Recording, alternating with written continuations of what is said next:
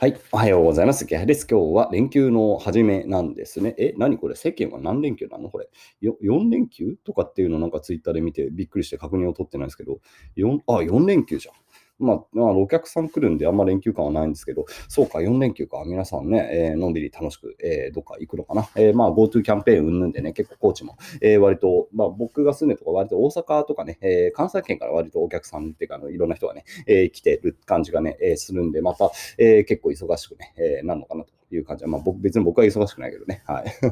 あの地域的にはね、結構観光に関する仕事してる人も多いんで、えー、割と書き入れ時なのかなということで、まあ僕はのんびり楽しく。えー、でも今日はそっか、少し出かける予定があるので、まあ4連休最初。まあでもそのくらいしか予定ないかな。えー、ちょっとお出かけをしようかなと思っているという感じでございます。で、えー、今日はそんな雑談ではなくてですね、え、あの、まあね、ちょっとすごい暗い話というかね、まあネガティブな話になるんですが、え、ちょっと話をしようと思います。何かというと、え、ネットのね、こう誹謗中傷にこうね、うん、なんだ、こう中毒状態になっているもののけもののけ姫の桃の、桃桃って言っちゃった。桃のけじゃなんかそれ、かゆくないやつ。もののけですね。えー、もののけたちの話ということで、えー、弁護士のね、福永先生という方がいらっしゃる。僕も実はちょっとお世話になってるね、えー、弁護士の先生なんですが、えー、この人すごい面白いね。えー、まあ、YouTube とかもやっていて、Twitter もやっていて、まあ、非常にこうね、えー、歯に絹、うん、着せぬ物言いをする、まあ、すごい人なんですね。で、これは僕のツイートじゃないよ。福永先生がこんなツイートをしましたということで、ちょっとね、えー、読み上げさせていただきます。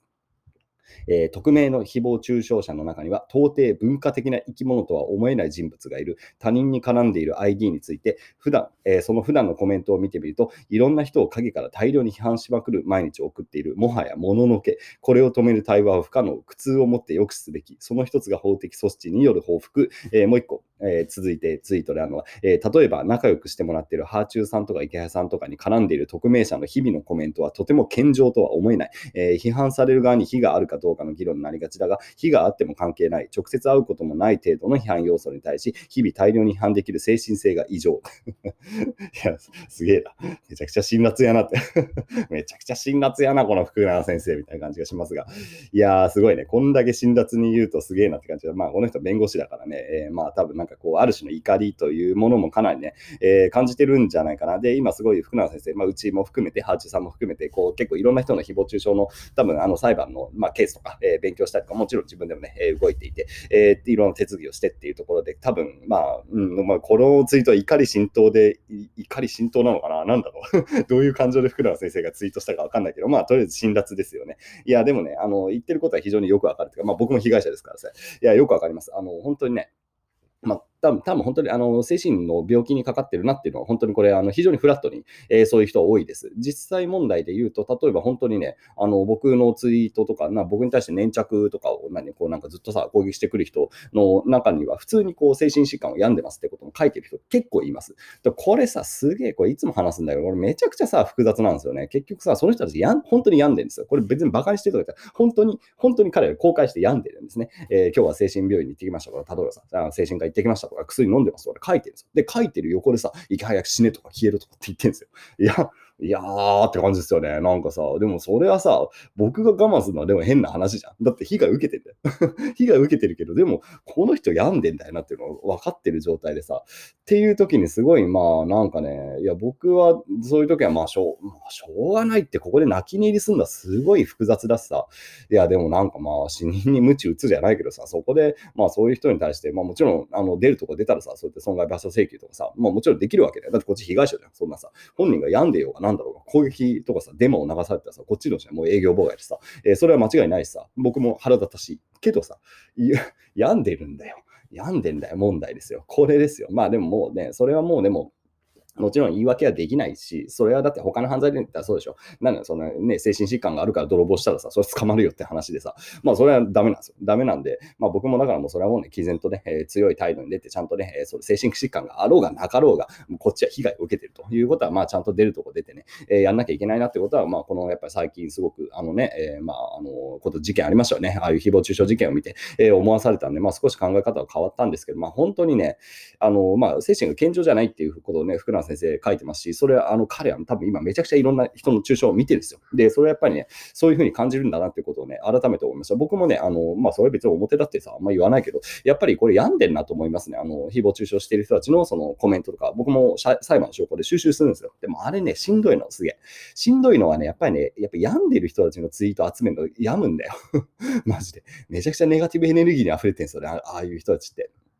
で、やっぱりね、この福永先生も言ってるけど、僕以外のこととかもね、いろんな人を中傷してるんですよ。だから変な話ですけど、僕が、えー、に僕があの裁判の証拠を集めるわけですよね。もう、あの、外注の人にさ、頼んでさ、あの、全部チェックする、一応さ、チェックするわけでしょ。で、そのチェックしてさ、まあ一応僕も目視してさ、いろいろまた見るとさ、で、そいつのアカウントが見ると、僕以外のね、中傷とかがすごい激しかったりするんですよ。だハーチューさんとかで、あと、学さんとかに対する中傷がすげえあったりするんですよね。だからそれ、まあ、俺のところに保存しとこうかな、みたいな。もう代わりにちょっと保存してあげようかな、みたいな感じで、結構ね、えー、僕のあの、誹謗中傷対策フォルダにはね、学さんのフォルダがあります。ハーチューさんのフォルダもあります。って感じでね、いやー、だから本当になんか病んでるなって感じしますよね。割と多分ずっとやってるんですよ。うん、不思議ですよねって、まあ本当にね、もはや物ののけということがありますけど、やっぱりそうやって取り憑かれちゃってるんでしょうね。で、それも本人が悪いっちゅうかなんちゅうかね、もうやっぱりこの社会生きてるとさ、そういう、まあ物ののけってさ、妖怪でしょ？妖怪、まあそう悪霊とかさ、怨霊とか、まあそういうものに近いですが、まあ疲れてるんですよ、完全に。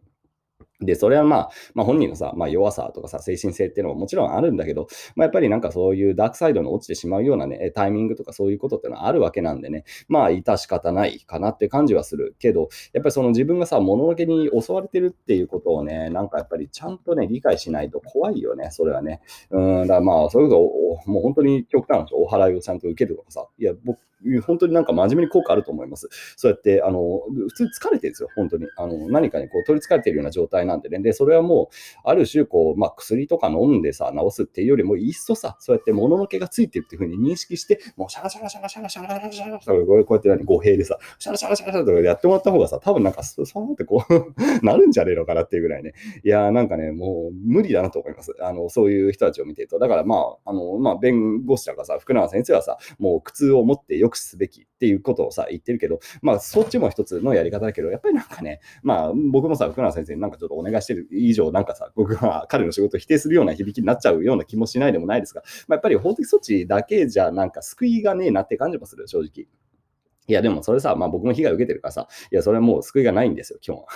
救いがないんで、それさ、悪いことしてるんだからさ、それはまあ、あの、まあ、何らかのさ、それは責任はね、当然負っていただかないと、非常にこっちも困るしさ、それ今後もさ、どんどんどんどん被害が出てくるんで、え全然ね、これ、どんどんどんどん誹謗中傷裁判とかやればいいし、どんどんね、それ悪い奴はね、えー、まあ、罪に問われればいいとは思いますよ。でも、思うんだけど、やっぱり一方で、そうやって、物のけにとらわれてるような人たちなんでね、結局のところ、彼らは、じゃあ何、えー、独房に入ったとかさ、えー、300万の損害賠償請求をね、食らって、救われるのかというとね、うん、なんかまだもののけ落ちなそうな気がする。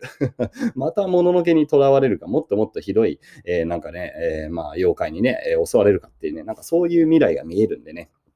まあ、だからって、それをさ、えー、どうやってじゃあ、あの、何、その呪いをさ、解いてあげる、解除してあげればいいかっていうのはよくは、僕らはわかんないしさ、えー、僕もできないしさ、いや、なんか非常になんか難しい問題だと思うんです。で、結局そうそうそう、だから皆さんもさ、なんか、あの、このやっぱりうちのさ、池谷大学とか、えー、見てる、聞いてる人は結構上発信してるわけですよ。で、やっぱりさ、多いのはさ、え私も似たような被害に遭いましたっていう声は非常に多い。え僕もたまにそういう誹謗中傷のさ、話をすると、結構なね、数で、この間もちょっと出したら、もう多分10人、20人ぐらいの規模でね、同じようにデマを流されて困ってますって人普通にいます。で、多分ね、やっぱり同じように被害を受けている人たちも僕と同じ構造、つまり病んでる人たちが攻撃してるんですよ。一定数ね。で、まあもちろん全員が病んでるとは限らないんでね、あれですけど、まあ多分ね、粘着質な人は本当に多分心を病んでしまっていて、で、そしてあなたを矛先にしているっていう、ね、この状況ですよ。これは一体どうすればいいんでしょうね、このね、現代社会のこの妖怪たちはね、なかなかね、えー、もうちょっとね、これは本当答えはないわ、本当に。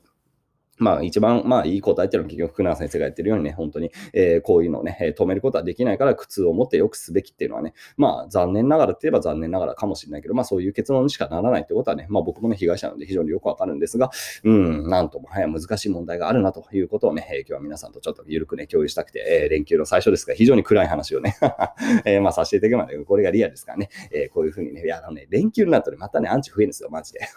本当勘弁してほしいですよね。えー、まあというわけで、えー、まあ僕もね、アンチで負けず楽しく今日もね、人生をね、楽しみたいと思います。よし。というわけで、えー、あと、まだでも出かける前に時間があるので、ちょっとスマブラやろうかな。はい。まあ楽しく僕は生きてるんでね、別に平気なんですけど、えー、皆さんもね、楽しく4年期を過ごしていきましょう。それでは皆さん、良い一日を。バイバイ。